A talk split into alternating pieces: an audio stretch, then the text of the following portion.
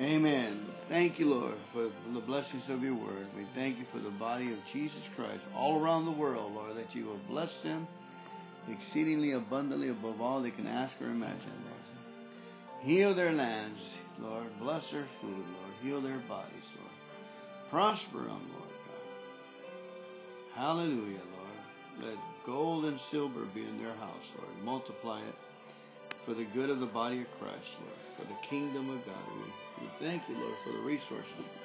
Come, resources, come to us, Lord.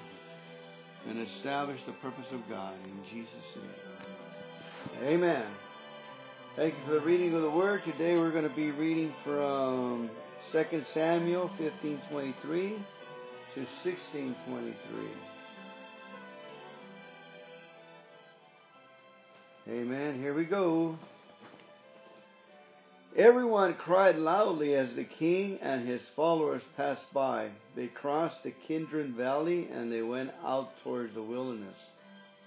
Zadok and all the Levites also came along carrying the ark of the covenant of God. They set down the ark of God, and Abiathar offered sacrifices until everyone had passed out of the city. Then the king instructed Zadok to take the ark of God back into the city. If the Lord sees fit, David said, he will bring me back to see the ark and the tabernacle again. But if he is through with me, then let him do what it seems best to him. The king also told Zadok the priest, Look, here's my plan. You and Abiathar should return quietly to the city with your son Ahimaaz and Abiathar's son Jonathan. I will stop at the shallows of the Jordan River and wait there for a report from you. So Zadok and Abiathar took the ark of God back to the city and stayed there. David walked up the road to the Mount of Olives, weeping as he went. His head was covered and his feet were bare as a sign of mourning. And the people who were with him covered their heads and wept as they climbed the hill.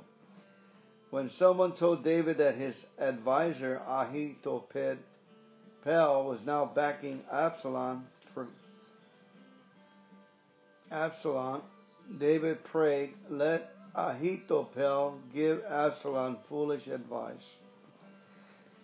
when David reached the summit of the Mount of Olives, where people were worshiping God, worship God, Hushai the Archite was waiting there for him.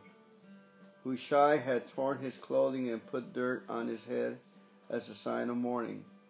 But David told him, If you go with me, you will only be a burden. Return to Jerusalem and tell Absalom, I will now be your advisor. O king, just as I was your father's advisor in the past. Then you can frustrate and counter Ahithophel's advice. Zadok and Abiathar the priest will be there. Tell them about the plans being made in the king's palace, and they will send their sons Ahimaaz and Jonathan to tell me what is going on.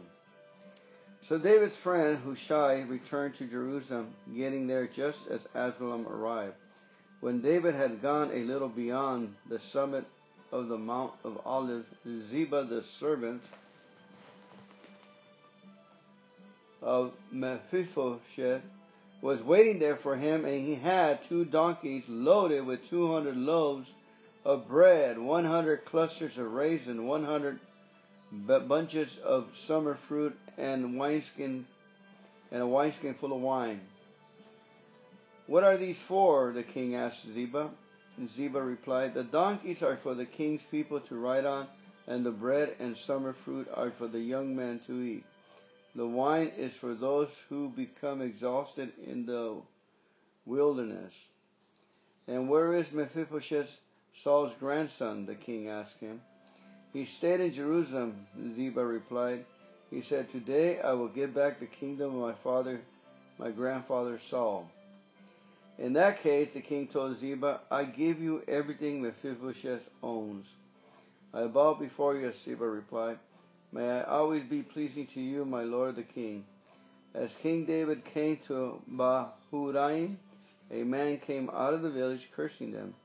It was Shimei, son of Gera, from the same clan as Saul's family.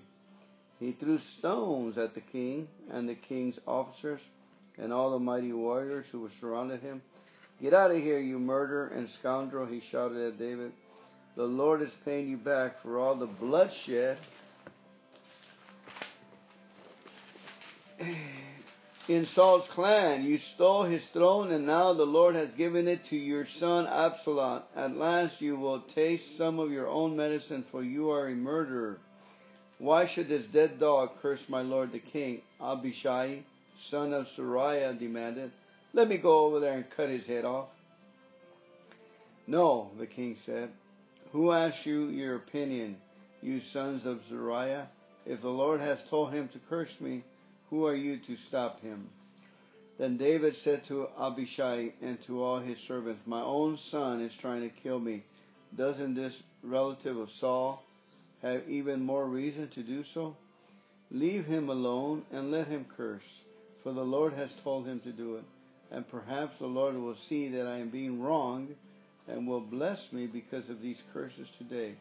So David and his men continued down the road and Shimei kept pace with them on a nearby hillside, cursing as he went and throwing stones at David and tossing dust in his hair in the air. The king and all who were with him grew weary along the way, so they rested when they reached the Jordan River. Meanwhile, Absalom and all the army of Israel arrived in Jerusalem, accompanied by Ahithophel. When David's friend Hushai the Archite arrived, he went immediately to see Absalom. Long live the king, he exclaimed. Long live the king. In this way you treat your friend David? Absalom asked him. Why aren't you with him? I'm here because I belong to the man who is chosen by the Lord and by all the men of Israel, Hushai replied. And anyway, why shouldn't I serve you? Just as I was your father's advisor, now I will be your advisor. When Absalom turned to Ahithophel and asked him, What should I do next? Ahithophel told him, Go and sleep with your father's concubines, for he has left them here to look after the palace. Then all of Israel will, will know that you have insulted your father beyond hope of reconciliation, and they will throw their support to you. So they set up a tent on the palace roof where everyone could see it, and Absalom went in and had sex with his father's concubines.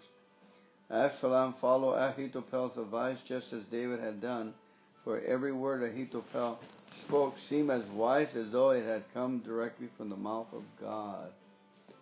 Wow, interesting. Very interesting. Um, you know, and even his foolish advice, Ahithophel thought it was coming from God. Or, I mean, uh, Ab- Absalom. Absalom thought it was from God. That's very foolish advice. I mean,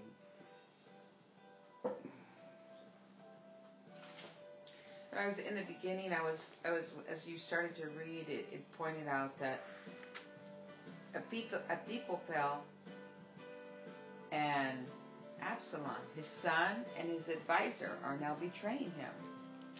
I'm just, as I was reading, I was wondering, I must have missed something before where it talked about why did Absalom turn on his dad? Do you know that part? Yeah, he, uh, it was like anything else, you know. Before that, we had we have mixed mixed blood, different mothers, and they have different um, agendas as far as uh, desire and greed for the kingdom. And you know, he uh, Absalom would have been a great, great next to King David, like like Solomon, but he chose to. Um, to rebel, and, and you know that the armies fought, and I, I believe, um, you know, some of the uh, generals that that David had, they were his sister's sons or something like that, you know. So it was, you know, a lot of family in, into it, family, a lot of family relationships that are um, like Joab and all these guys, and that, that and they too fought against each other. But anyway, he just wanted the throne and he wanted his father dead. Yeah, and I like how it said. Oh, that's in the next part. Um, That's so sad, huh? yeah, because his advisor also turned on him. That I, the thing that came to my mind too is the loyalty of the guys he sent back. You know, and then the the other friend, you know, they were friends of David and they were extremely loyal and they were going back undercover. You know, to send him information. He he knew he can trust them that they were loyal to him. They just he knew who was loyal, who wasn't. Mm. And uh, he sent two guys back, and then a third, I believe. Um,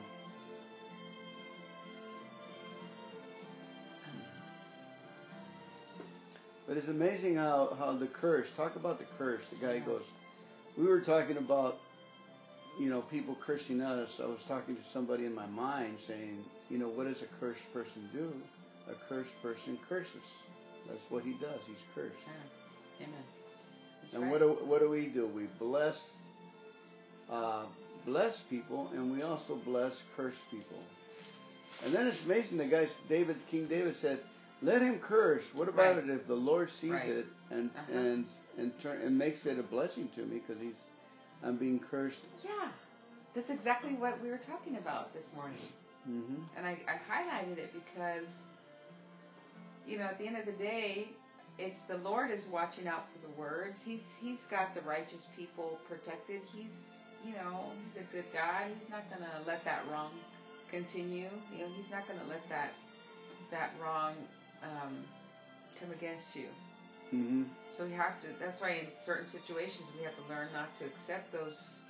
You know, being pulled in. In other words hmm being pulled into to where the enemy wants you you know hmm uh, to distract you from the work that you're doing you know to play with your mind to, to, to take your heart and, and just you know twist it around and make it like a resentment i guess is what i want to say but the amazing thing he says and perhaps the lord will see that i'm being wronged and will bless me and because because because of these curses today. But it, we could also even, you know, the word says when you when you bless those people, that that blessing will come back on yourself. You know, so the people that we're blessing, it's actually something for you. So if we could just look at it that way, you know, even though the person has wronged you, you know, I'm blessing the person because it's I'm just like blessing myself. I don't know. Amen. Okay. Let me go ahead and read next. Yeah. Um, yes. John chapter 18, verse 25, 19 to 22. Meanwhile, as Simon Peter was standing by the fire warming himself, they asked him again, You're not one of his disciples, are you? He denied it, saying, No, I am not. But as one of the household slaves of the high priest, a relative of the man whose ear Peter had cut off, asked, Didn't I see you out there in the olive grove with Jesus? Again, Peter denied it, and immediately a rooster crowed.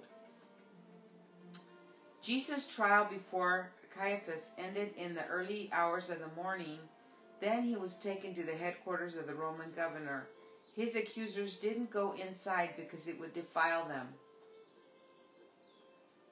and they wouldn't be allowed to celebrate the Passover. So Pilate, the governor, went out to them and asked, What is your charge against this man? We wouldn't have handed him over to you if he weren't a criminal, they retorted. Then take him away and judge him by your own law, Pilate told them. Only the Romans are permitted to execute someone. The Jewish leaders replied, this fulfilled Jesus' prediction about the way he would die.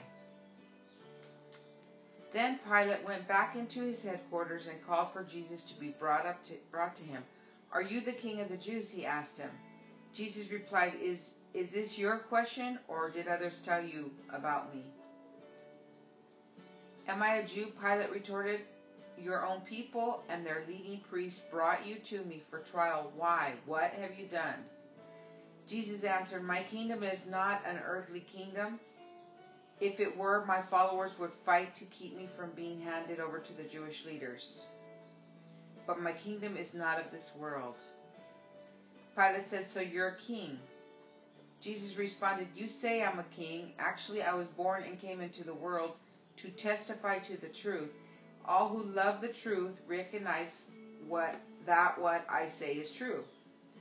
Who is what is truth? Pilate asked. Then he went out again to the people and told them, He's not guilty of any crime.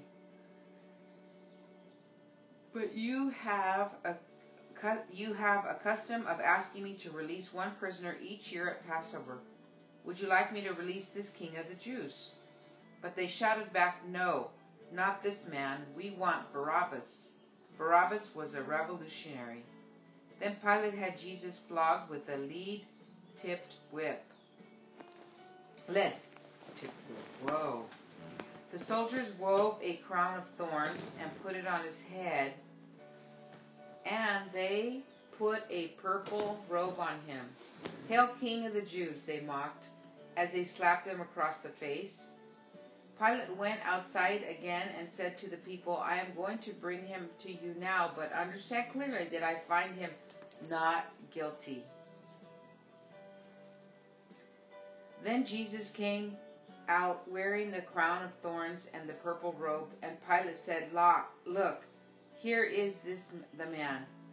When they saw him, the leading priests and temple guards began shouting, Crucify him, crucify him. Take, take him yourselves and crucify him. Pilate said, I find him not guilty. The Jewish leaders replied, By our, by our law, he ought to die because he called himself Son of God. When Pilate heard this, then he was more frightened than ever. He took Jesus back into the headquarters again and asked him, Where are you from? But Jesus gave no answer. Why don't you talk to me? Pilate demanded. Don't you realize that I have power to release you or crucify you? Then Jesus said, You would have no power over me at all unless it were given to you from above. So the one who handed me over to you has the greatest sin.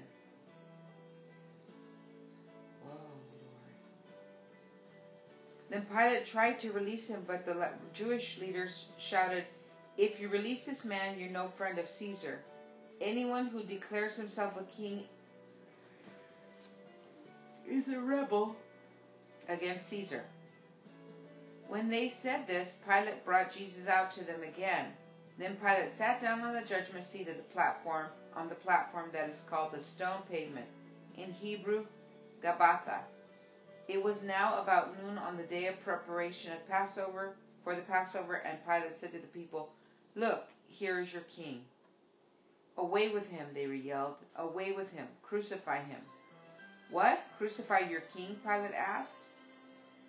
We have no king but Caesar, the leading priest shouted back. Then Pilate turned, turned Jesus over to them to be crucified. So they took Jesus away, carrying the cross by himself. He went to the place, the pla- uh, place called Place of the Skull, in Hebrew, Golgotha. There they nailed him to the cross. Two others were crucified with him, one on one on either side with Jesus, between them and Pilate, between them. And Pilate posted a sign on the cross that read, Jesus of Nazareth, the King of the Jews. The place where Jesus was crucified was near a city, and the sign was written in Hebrew, Latin, and Greek, so that many people could read it. Then the leading priest objected and said to Pilate, Change it from King of the Jews to, He said, I am King of the Jews. Pilate replied, No, what I have written, I have written. Amen. Thank you, Lord. Amen. Jesus. Okay. What did you what do you think? Amen. Beautiful. It's just it's so sad, you know, that Jesus had to be whipped and hurt the king, be redeemed, you know, part of the process to take to shed so much blood for mm-hmm. us. Mm-hmm. The Redeemer it was prophesied in Isaiah for him to accept that and to go through it, you know, was uh, mind-boggling. You know, if you and he, when he went as a lamb without opening up his mouth, you know, without, for one thing, not surrendering to the Romans, saying for mercy, you know, he went Right. willingly with all that pain. And then I think um, the individual was trying to get the compassion of the crowd to have compassion for Jesus after he was hurt. You know, so so if he, I figured if he whipped them, the, and the, but the, they wanted blood, you know, they the frenzy wanted him crucified. You know, one thing that Pastor Prince was teaching on not too long ago was about um, the whip that they used and the, the stripe that hit Jesus on the back. But and he said that that it was like a special type of whip. And I just read here it says then Pilate had Jesus flogged with a lead tipped whip. This is not just a leather whip. This is lead on the ends of that. And that's when Pastor Prince was showing us a picture where, you know, the stripes that he took and how much it just tore his body up with that lead. hmm Everything was just exposed. Um, you know, I, I thought that was, you know, as Caesar was trying to get information from him,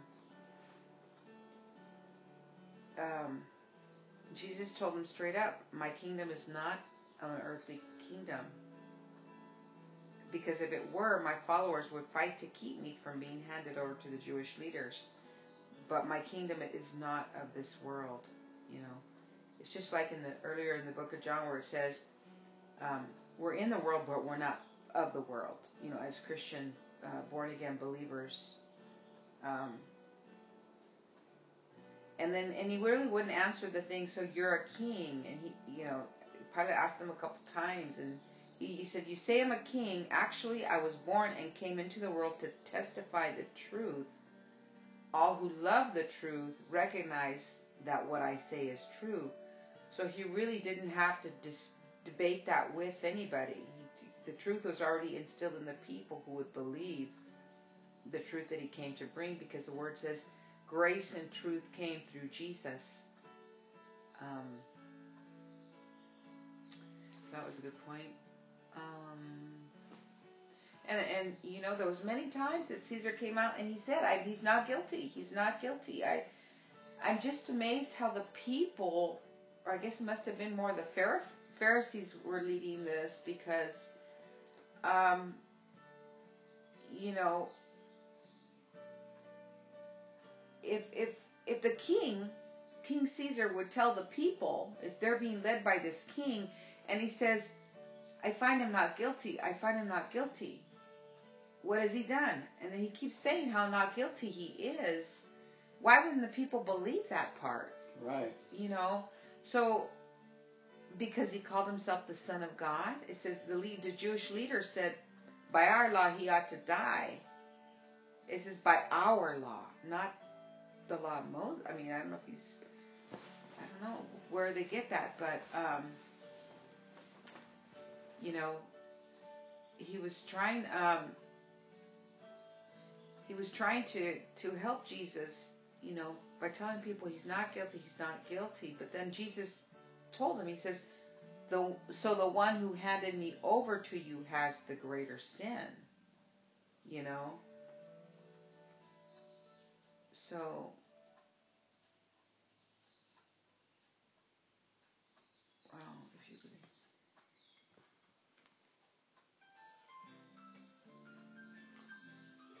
sorry, Pilate was the one saying not guilty, not guilty.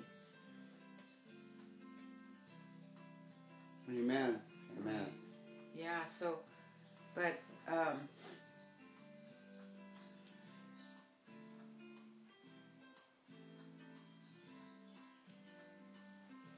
okay, so anyway, um,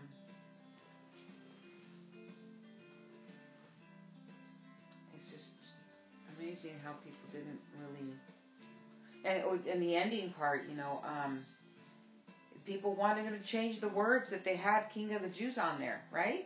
hmm And he said, No, what I have written, I have written.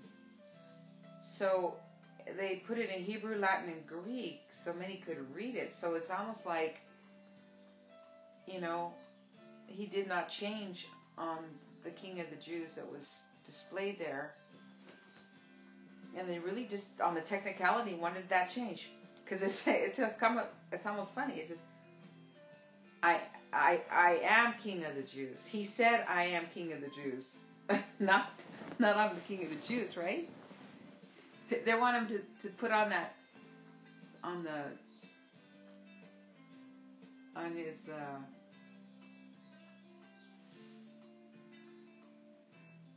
instead of from the king of the Jews, that he had said he was king of the Jews. How ridiculous is that? Anyway, anyway, that's. Anything else? No. Go ahead and read. read. Okay, Psalm 119, 113 to 128. Uh, and it's praying the Psalms. Press your heart into the mold of the obedience today. Turn away from people and ways that are false. Psalm 119, 113 to 128. I hate those with divided loyalties, but I love your instructions. You're my refuge and my shield. Your word is my source of hope. Get out of my life, you evil minded people, for I intend to obey the commands of my God. Lord, sustain me as you promised, that I may live. Do not let my hope be crushed. Sustain me, and I will be rescued. Then I will meditate continually on your decrees. But you have rejected all who stray from your decrees. They are only fooling themselves. You skim off the wicked of the earth like scum. No wonder I love to obey your laws. I tremble in fear of you. I stand in awe of your reg- regulations. Don't leave me to the mercy of my enemies, for I have done what is just and right. Please guarantee a blessing for me. Don't let the arrogant oppress me. My eyes strain to see your rescue, to see the truth of your promise fulfilled. I am your servant. Deal with me in unfailing love and teach me your decrees. Give me discernment. Give discernment to me, your servant. Then I will understand your laws. Lord, it is time for you to act, for these evil people have violated your instructions. Truly, I love your commands more than gold, even the finest gold. Each of your commandments is right. That is why I hate every false way. Proverbs 16:10 to 11. The king speaks with divine wisdom. He must never judge unfairly. The Lord demands accurate scales and balances. He sets the standards for fairness. Amen, Lord. Thank you. Thank you, Father God. Thank you, Jesus, for the good word. Amen and amen. Good reading, girl.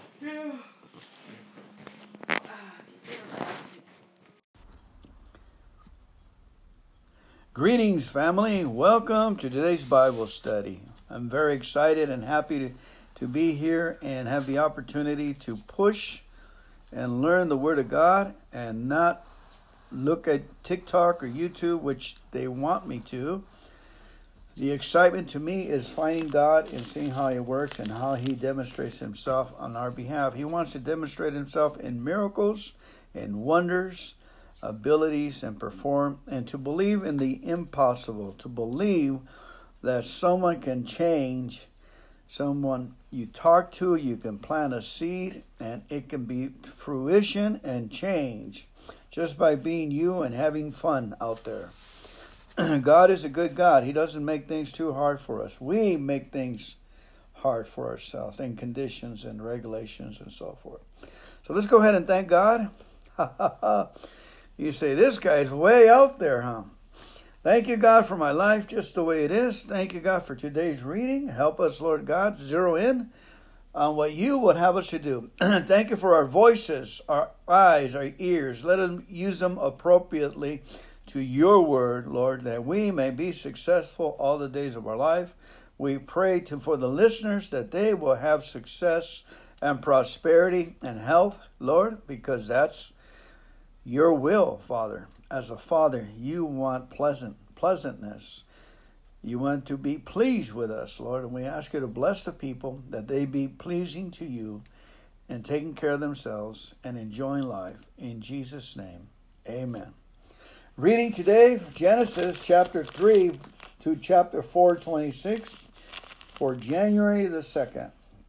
And I have Anna here with me. She'll be reading the second half. Here we go.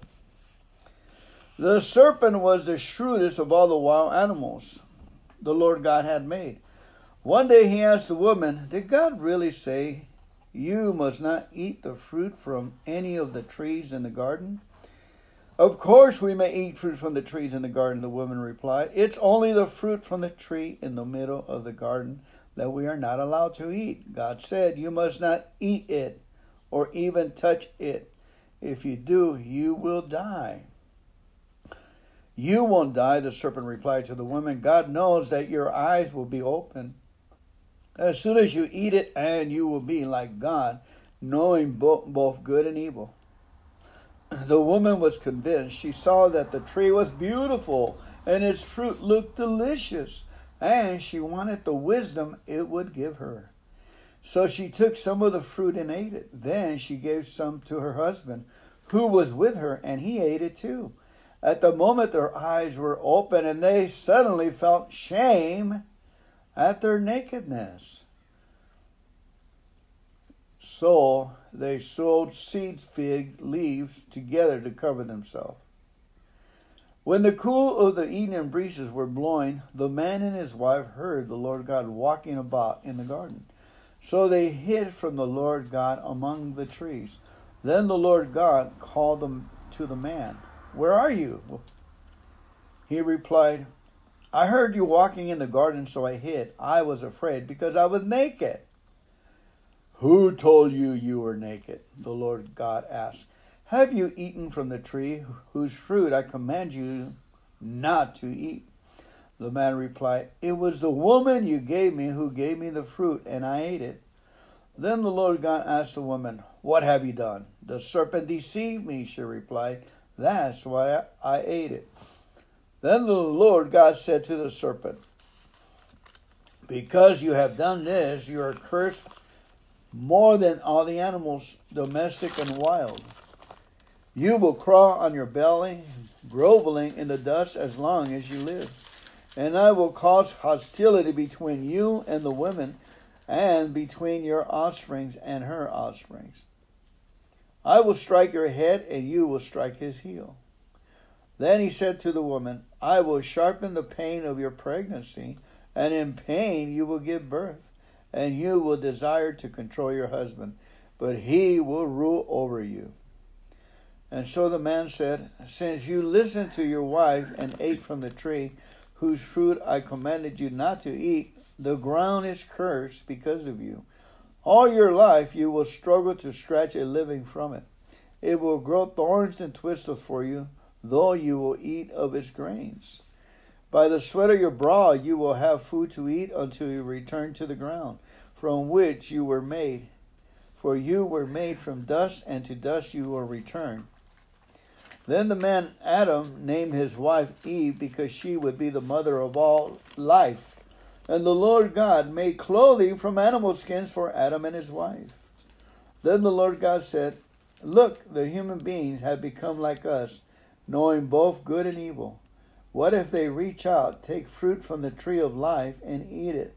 Then they will live forever. So the Lord God banished them from the Garden of Eden, and he sent Adam to, out to cultivate the ground from which he had been made. After sending them out, the Lord God stationed mighty cherubim to the east of the Garden of Eden, and he placed a flaming sword that flashed back and forth to guard the way of the tree of life chapter 4, verse 1. Now Adam had sexual relationship with his wife Eve, and she became pregnant when she gave birth to Cain. She said, With the Lord's help, I have produced a man. Later, she gave birth to his brother and named him Abel. When they grew up, Abel became a shepherd, while Cain cultivated the ground. When it was time for the harvest, Cain presented some of his crops as a gift to the Lord. Abel also brought a gift, the best of the firstborn lambs from his flock. The Lord accepted Abel and his gift, but he did not accept Cain and his gift. This made Cain very angry, and he looked dejected. Why are you so angry? The Lord asked Cain, Why do you look so dejected? You will be accepted if you do what is right. But if you refuse to do what is right, then watch out.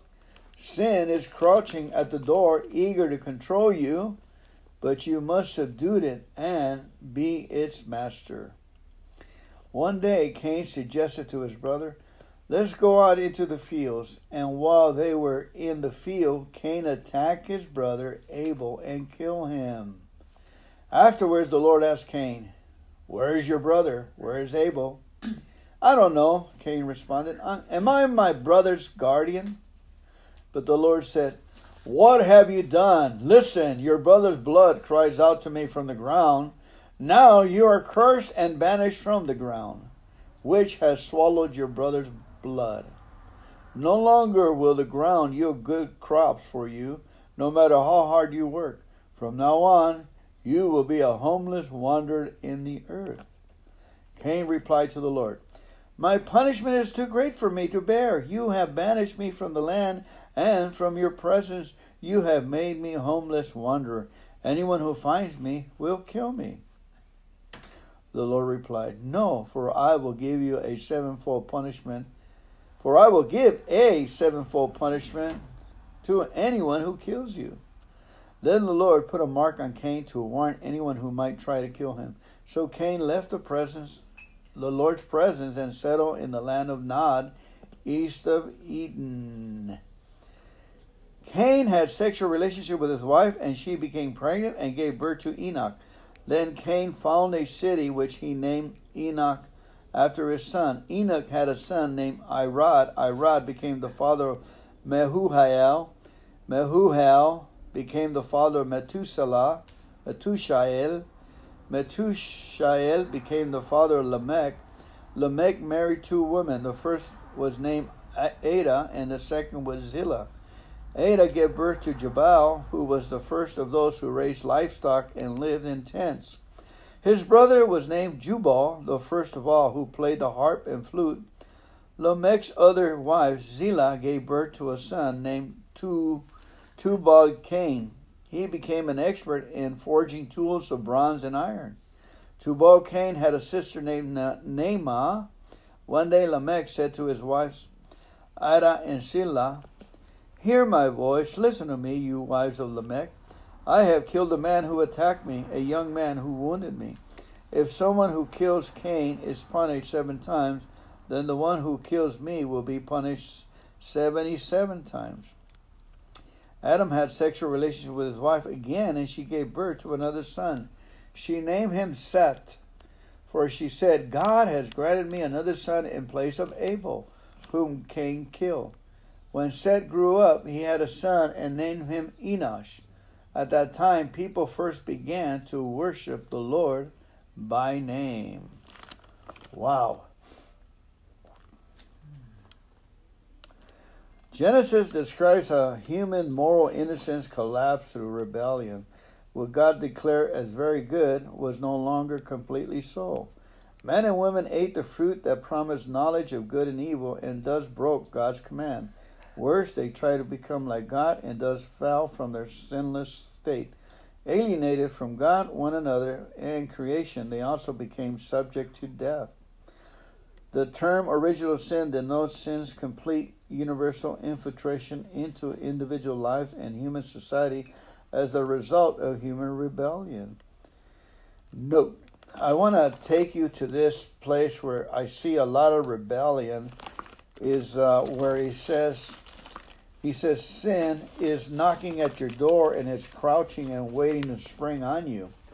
He says, But if you refuse, he says, But if you refuse to do what is right, so we need to, to that's where vulnerability, giving the benefit of the doubt, relaxing, that is more worthy to keep the peace than to rebel against somebody, try to teach them a lesson. That person may never learn. When you're rebelling against people, it's like rebelling against a tree. You ain't going to get anything across. Um, being the first one to make the peace is what we won't be in the danger of uh, of sin taking over us or rebellion. Right here. Why are you so angry? The Lord asked Cain. Why do you look so dejected? Yes. You will be accepted wow. if you do what is right. Powerful. Okay. I all my life I want to be accepted by the Father God. I didn't know how to be accepted, and I would rebel and get mad because I didn't know how to get. All I wanted was to be at peace with my Father in heaven, and the twelve-step program showed me to slow down and to do that. But if you refuse to do what is right, I keep. Then watch out. Sin is crouching at the door, eager to control you See, sin is eager to control us, but you must subdue it and you must subdue it and be its master. Now, how do you subdue it that when sin is already infiltrated? We have all things are possible with God. You subdue it this way. I thank you, God, that I'm sinning. I thank you, God, that I'm a sinner. I thank you, God. When you do that, you're at, you're calling for the higher powers, the God of the creation. You're actually allowing God to access your your makeup, your innermost being, your soul and your spirit, and go in there and separate the two, and get that control issue out of your life by admitting. He says, first agree with the advisor with the adversary. You're agreeing with it. Now you're saying you're thankful that you're being controlled by sin. What is that? See, the devil tells you that's the stupidest thing you can ever heard of. But God is telling you that you praise me for all things. I am God and there is no other. Look to me and be saved, all you ends of the world. That's why we look to the Word of God and we're saved. Look to me. He's inside His Word. And then we get strength. We thank God for our bad habits and our good. And eventually, you push those bad habits out of your way because God is good. You're calling on good. Anyway, I'm be, I'm going overboard.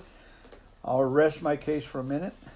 let's go back and just reiterate there that is scriptural um, because if you go to First Thessalonians 5 16 to 18 then you will see there that it says that um, that you should pray and and be in thanksgiving be thankful for all things, I'm paraphrasing, for this is the will of God in Christ Jesus for your life. Okay, so what Fernando said, how do you control that sin? Well, you know, um, if by thanking God for a bad situation, many people can't grasp that. They're like, what? Thank God because it's bad? Yes. Why? You're acknowledging that you can't handle the problem for one. Number two, there's power in releasing the problem to God because guess what? He's all powerful and has great solutions. He'll dispatch the angels to come on site to help orchestrate a solution for you. And we're not solving it on our own strength. We are putting it at the throne of heaven, and you know that God is seated at the throne. He, nothing escapes him of what you're going through. Every detail he knows about you. So that's why we thank Him for all things. It's so easy, Fernando, to thank people when we are things going good. I got money in the account. I'm getting along with people. I have a good job. I have a nice car. All the things that, you know, the blessings of God that that come. But is it easy to thank God when you're when you're having a difficulty in a relationship in a family? When you see your uh, sister or your your your brother addicted to alcohol and you know they're cussing you out you know yeah they're it, cussing you out? Yeah. Is it easy? No it's not. It's Wait. it's because your flesh want to say uh, uh, fire back. I learned that very early. It's like i would the enemy would in, engage me in back and forth with this spirit of alcohol and i finally learned no i'm not going to respond anymore and i'm going to forgive i'm going to choose to forgive because i could be angry all my life over this so anger in general that is not good for our it's bodies. a trick from the enemy. Yes, huh? exactly. Wants you to hmm. respond and join them. Right, and fight. And, and sometimes you just got to put a little plug in your mouth and not not speak anything bad.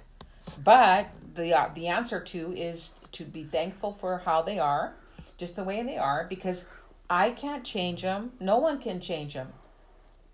God can change hearts. And that's why we put the people and say, Thank you, God, for so and so just the way they are. And you allow it to go into his hands so that he can he can fix it.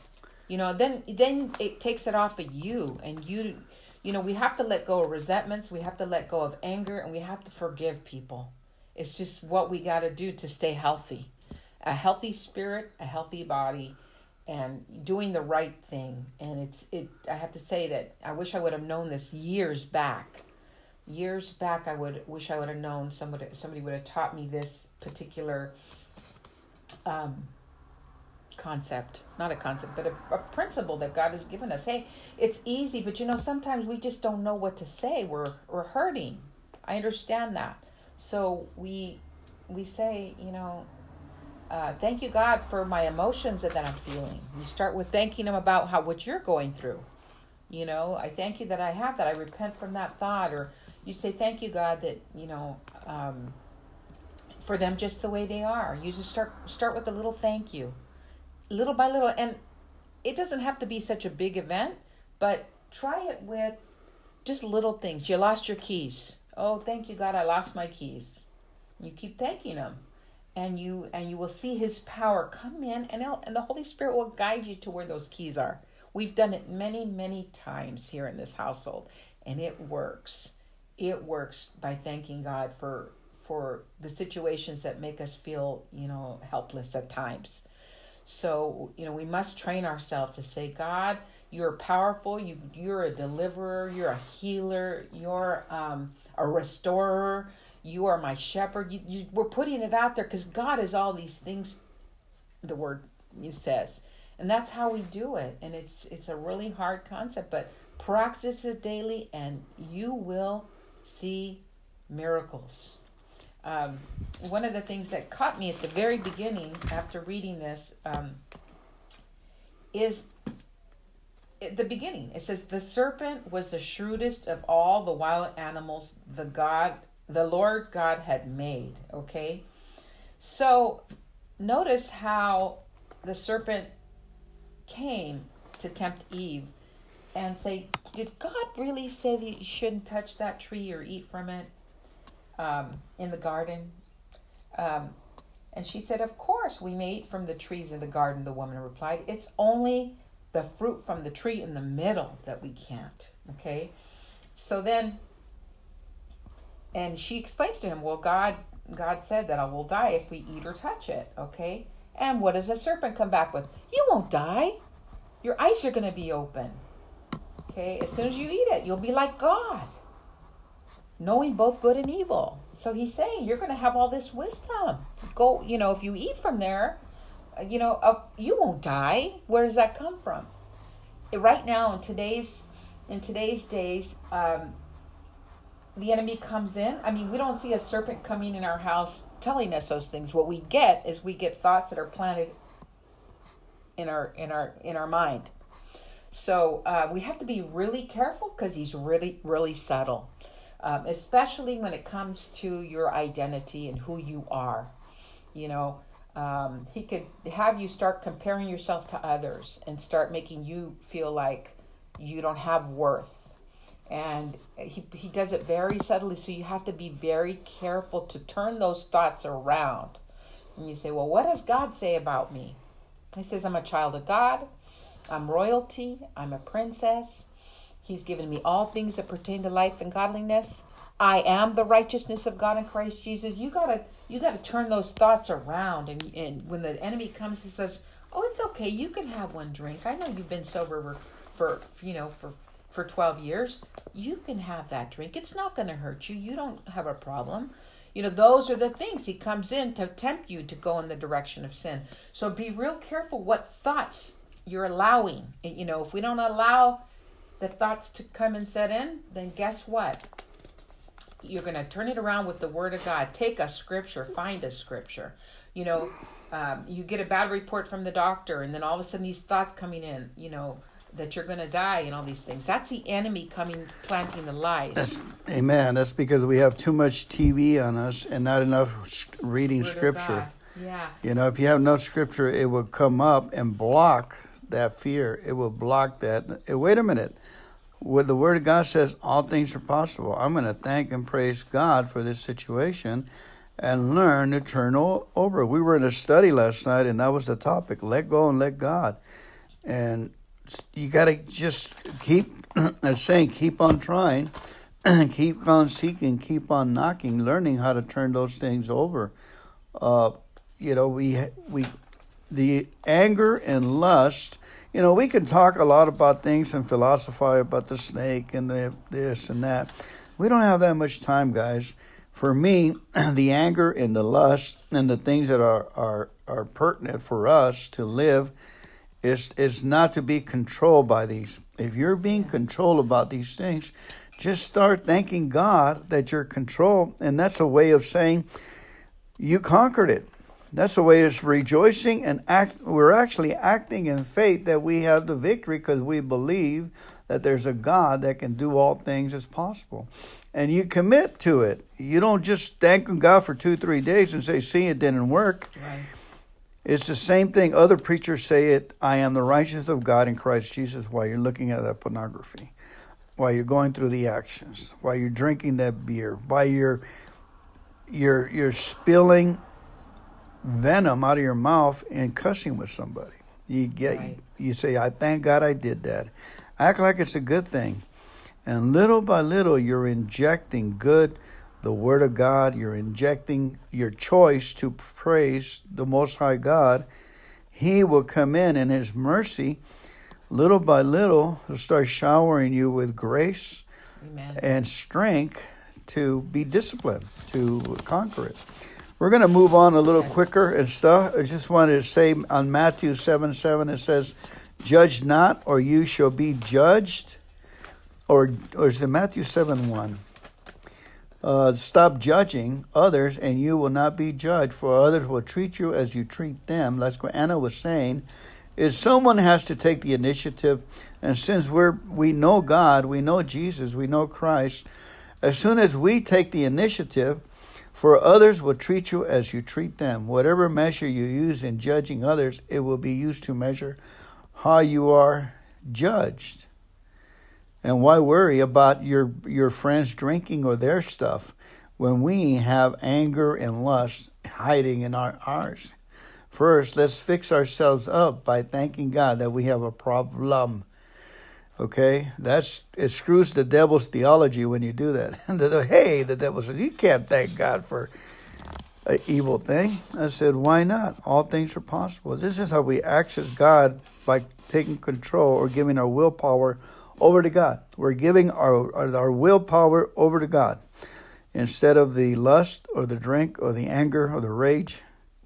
It works, folks. It really does. What do you have to lose other than your pride? What do you have to lose if you start doing that? Other than your theology or the way you see God should be. Well, the God can't do that. That's what my usually reply I get. God isn't like that. I say, really? You know how God acts, huh? God says, I can do anything. I can go anywhere. I can accomplish anything. Look to me and be saved, all you ends of the world, for I am God and there's no other. Isaiah 45, verse 22, or something like that. All right. Anna's be reading the. Okay, the book of Matthew. I just want to clarify um, on our last session, Genesis one that we read, uh, that's posted. Um, I mentioned. Well, I started to read Matthew, and it started to talk about the dream that um, God gave to to Joseph. And so I just want to say that um, I said that that was the first mention, and it isn't. That's the new. That's the New Testament. It's actually in the Old Testament of a first mention of a dream. So the Holy Spirit brought that up, and I just wanted to clarify that. that Where at? Where at? it's in it's in Genesis, probably when uh, Jacob had the dream. Well, that's where we Yeah. we haven't got to cut ahead of that. No, but when I read Matthew the other day, I talked about it, it was like, oh, the dreams and first mention, blah blah blah. Anyway, Oh, there you go, folks. Now you know what I got to deal with. I have to be correct. Thank you, God, for my wife, just the way she is. But you know, she does bring a good point. God will teach us in dreams and visions. And so you always want to be sharp on that. Thank you. Amen. Matthew 2 13 3 to 6. Well, there you are. You're going to read it. Huh? Yes. After the wise men were gone, an angel of the Lord appeared to Joseph in a dream. Get up, flee to Egypt with the child and his mother, the angel said. Stay there until I tell you to return, because Herod is going to search for the child to kill him. That night, Joseph left for Egypt with the child and Mary and his mother, and they stayed there until Herod's death. This fulfilled what the Lord had spoken through the prophet I called my son out of Egypt. Herod was furious when he realized that the wise men had outwitted him. He sent soldiers to kill all the boys in and around Bethlehem who were two years old and under, based on the wise men's report of the star's first appearance. Herod's brutal action fulfilled what God had spoken through the prophet Jeremiah. A cry was heard in Ramah, weeping and great mourning. Rachel weeps for her children, refusing to be comforted, for they are dead. When Herod died, an angel of the Lord appeared in a dream to Joseph in Egypt.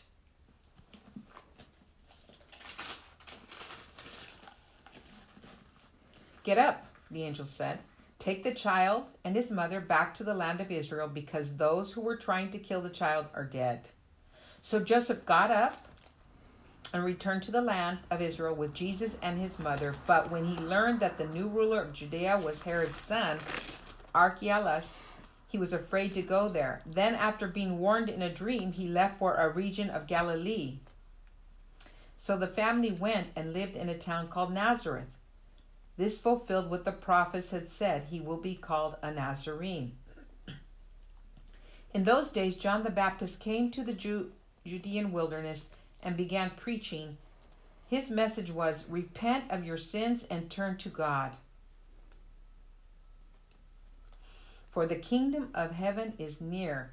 The prophet Isaiah was speaking about John when he said, He is a voice shouting in the wilderness, Prepare the way for the Lord's coming, clear the road for him. John's clothes were woven from coarse camel hair. He wore a leather belt around his waist. For food, he ate locusts and wild honey. People from Jerusalem and from all of Judea and all over the Jordan Valley went out to see and hear John. And when they confessed their sins, he baptized them in the Jordan River. Amen. Powerful. Oh, I lost my place. It's wonderful to see how Anna has said about the dream. So, and one thing about us men, uh, be faithful like Joseph, take care of the family, work hard. You know, Yes. uh, we're gonna we're gonna be given in Christmas time a pair of socks, and we have to buy them. So the little boy, there can't be no little boy or little uh, poor me, in competing with the raising of a family. You know, we had our time with our parents, and if we didn't have it, uh, tough luck. Uh, dedicated, being of service to the public, being of service to the family, is what man's roles are. A man always has money in his pocket. A man doesn't go to the welfare department. He goes out there and works for it. That's what I was taught. And it's such a good feeling to, buy your own, treat your family. And what a satisfaction. God says that's the highest blessing and satisfaction a man will get is when you see all your brew around you and you're feeding them out of your own hard work and raising them.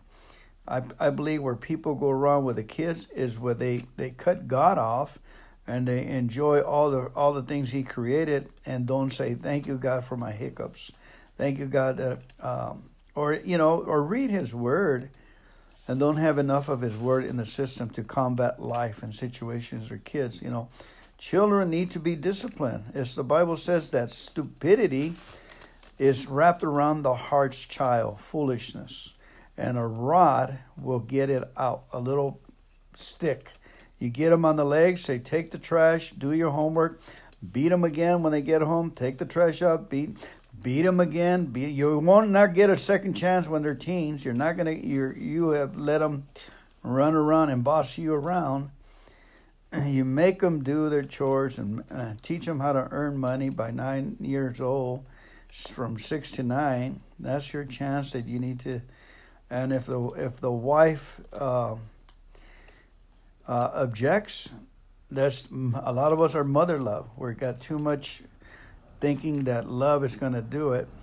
Love without discipline is is people kill you. They'll turn around and kill you. They need roughage to be built up. Men need roughage, guys, on little girls. We need discipline as children. Talking from a guy that didn't get discipline. I had to get punched in the nose out in the streets. I did not have any discipline. I grew up with no discipline, no love. We didn't even have love. We had we were wild. Our grandma says those children are wild. They're raising up with no love. She came to visit us. And here we are, wild as can be. okay. Sorry, babe. Yeah, that's okay. But uh, one of the things I, I loved about Joseph in reading this was that how obedient he was when he did get a dream. You know, he was warned, get out. I mean, that's like you said, he's protecting his family. So he Joseph obviously knew the Holy Spirit, you know, and he knew God because inside of himself already, um, because he he listened. Okay, what you know? What if he would have said, "Oh well, mm, I don't believe in dreams." Uh-huh. Okay, all right. You'd be in a different place right now. So I was just giving thanks for Joseph's obedience. You know, he the spirit of God was inside of him, and he he he he adhered to what you know he took heed to the word and obeyed um, when he was given um, those dreams. Uh, and i also like the way it talks about how some of these things are fulfilling the prophet the prophetic that the prophets had spoken earlier. You know and here it says uh, when joseph left for egypt um, they stayed there until Herod's death and said, This fulfilled what the Lord had spoken through the prophet. I called my son out of Egypt. Powerful, powerful prophetic um, prophets that had spoken. I, I love that. Um, so, anyway, um, I think that's that's good. And we then we get John the Baptist coming in and saying, you know, that the kingdom of God is near. Repent of your sins. And he was preparing the way of the Lord, and that's where we're headed next. Amen. I just want to say the last verse in verse 6 and when they confess their sins, he baptized them in the Jordan River. Amen. When I say, I thank you, God, that I'm sinning in lust, I'm confessing my sin, and then I am being baptized spiritually with what? Wisdom, peace, uh, sanctification. I have gone to the right source in righteousness when I thank God for a problem. I switched over to the other kingdom, to a spiritual kingdom. And if you keep doing it, you're going to get baptized, permanently sanctified, and restored. We're being restored to our natural state. We're being restored. And it's a beautiful thing that all of a sudden, all these problems, all these bad habits, all this sin, it can, can become a treasure throw. Kind of hard to believe, huh? All things are possible, guys. Get excited. I tell the guys, get your your blessing machine gun on, excuse me, or your blessing machine gun uh, voice and start uh, talking to all your your situation. I thank God for you. I thank God for that. I thank God. And you'll be surprised how they'll back off and fall, and you'll be baptized with goodness and mercy and kindness and love and sufficiency and adventure and peace and laughter and shame will, will go away. You got a problem with shame? Thank God you got a problem with shame. The lesson, you're going to be able to tell others about it. So it becomes a lesson. Everything becomes a lesson for, for us to help others. All right, I'll I'll stop drinking coffee and I'll keep my day job he will be called a Nazarene. And if you haven't seen The Chosen, it'll touch your heart, the chosen. Please make it a. Thank God you haven't seen the chosen. Anna? Okay, so Psalm 2, verses 1 to 12. Why are the nations so angry? Why do they waste their time with futile plans? The king the kings of the earth prepare for battle. The rulers plot together against the Lord and against his anointed one. Let us break their chains, they cry, and free ourselves from slavery to God. But the one who rules in heaven laughs. The Lord scoffs at them. Then in anger he rebukes them, terrifying them with his fierce fury. For the Lord declares, I have placed my chosen king on the throne in Jerusalem on my holy mountain. The king proclaims the Lord's decree. The Lord said to me, You're my son. Today I've become your father. Only ask, and I will give you the nations as your inheritance, the whole earth as your possession. You will break them with an iron rod and smash them like clay pots. Now then, you kings, act wisely. Be warned, your rulers of the earth. Serve the Lord with reverent fear and rejoice with trembling. Submit to God's royal Son, or he will become angry. And you will be destroyed in the midst of all your activities, for his anger flares up in an instant. But what joy for all who take refuge in him. Amen. And Proverbs 1 7 to 9 Fear of the Lord is the foundation of true knowledge. But fools despise wisdom and discipline. My child, listen when your father corrects you. Don't neglect your mother's instruction. What you learn from them will crown you with grace and be a chain of honor around your neck. Amen. Hallelujah. Thank you, Jesus. Amen. Amen. It's the easier, softer way, folks, to uh, thank God for your situations. And if you don't think that's scriptural or theological, let me ask you this How's it working for you now? Of course, if you have a good system and it's working in your life, I certainly wouldn't ask you to change it, right? If you have peace with your Father in heaven and you control all these uh, dynamic issues that are coming to a human being and you're able to put them under subjection through the Word of God, you're fine. But those of us who are, are wild and crazy are, and are out there and not living a purposeful life, or if you're bored, lonely, frustrated, even sick, poverty, just start thanking God that you're in those situations so you can see a marvelous God work. And then you say, well, it's not working, Fernando. Well, you, the, the, the idea is you're, you're not dedicated enough. You, you're not sold on the idea. You're giving it lip service. We've been doing, anyway, I thank God for you just the way you are. Well, got to go. Here comes the uh, gardeners. They're the boss here. They'll start to Hey, by the way, I pray for gardeners. I had gardeners now for going 10 years. God gave me free gardeners. Isn't that beautiful? Uh, you got a couple of minutes. I'm done. Heavenly Father, we thank you for today's word. Thank you for subjecting us under the word of God. And we say yes and amen, Lord. Be it unto us according to your riches and glory in Christ Jesus. Thank you, Father, for keeping us safe in Jesus' name. Amen.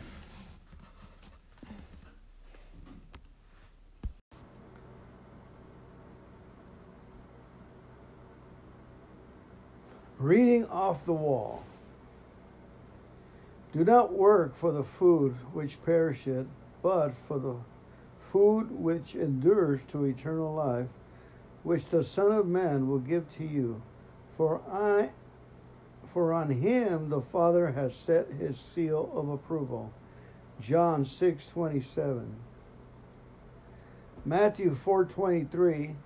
Jesus was going throughout all Galilee preaching in their synagogues and proclaiming the gospel of the kingdom and healing every kind of disease and every kind of sickness among the people. Proverbs 17 17, a friend loves at all times, and a brother is born for adversity. 1 John 5 15, and if we know that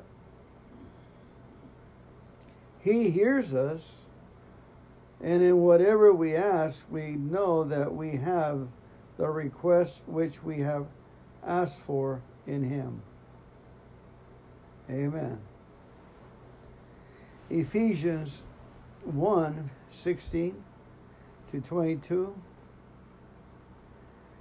I cease not to give thanks for you, making you mention you in my prayers, that the God of our Lord Jesus Christ, the Father of glory, may give unto you the spirit of wisdom and the revelation of the knowledge of him, that the eyes of your understanding may be enlightened, and that you may know what is the hope of his calling, and what's the exceeding greatness of his power to usward who believe, who was raised from the from from the grave and is seated at the right hand of the Father, far above all principalities and powers and mights and dominions, not only in this world, but in the world to come.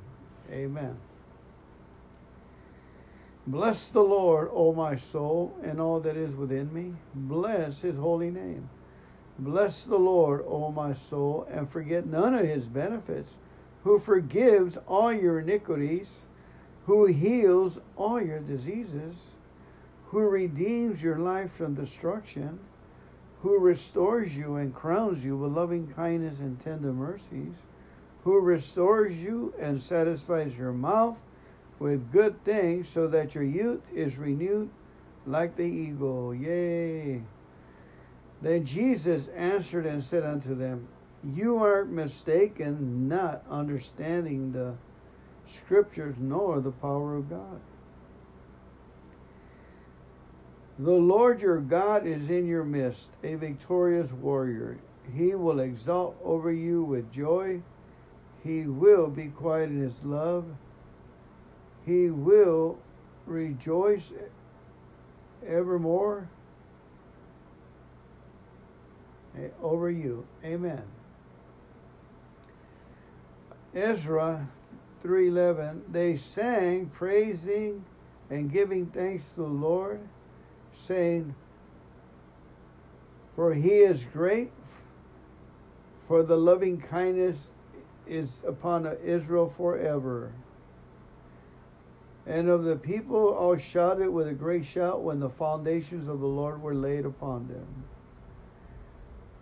Luke 4:19 The spirit of the Lord is upon me because he has anointed me to preach good news to the poor he has sent me to proclaim freedom to the prisoners and recovery of sight for the blind,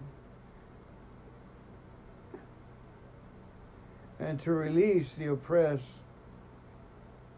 Proverbs 16:20 He who gives attention to the word will find good, and blessed is the one who trusts in the Lord. Amen. Matthew 10:42 and whoever in the name of a disciple gives to one of these little ones a cup of cold water, he will lose his reward. No. And whoever in the name of a disciple gives a cup to one of these little ones, a cup of cold water, to drink, surely I say to you, he shall not lose his reward. Psalms 23 The Lord is my shepherd, I shall not want. He makes me lie down in green pastures. He leads me beside the still waters. He restores my soul. He leads me in paths of righteousness for his name's sake. Yes, though I walk through the valley of the shadow of death, I will fear no evil, for thou art with me. Thy rod and thy staff, they comfort me. The Lord has prepared a table before me in the presence of my enemies. The Lord has anointed my head with oil, my cup runs over. Surely goodness and mercy and loving kindness shall follow me all the days of my life, and I will dwell in the house of the Lord forever and ever. Amen. The blessing of the Lord be upon you. We bless you in the name of the Lord. My daddy is rich and is well known over all the world. Now thanks be to God who always leads me in triumph in Christ Jesus. Overwhelming victory is ours through Christ Jesus.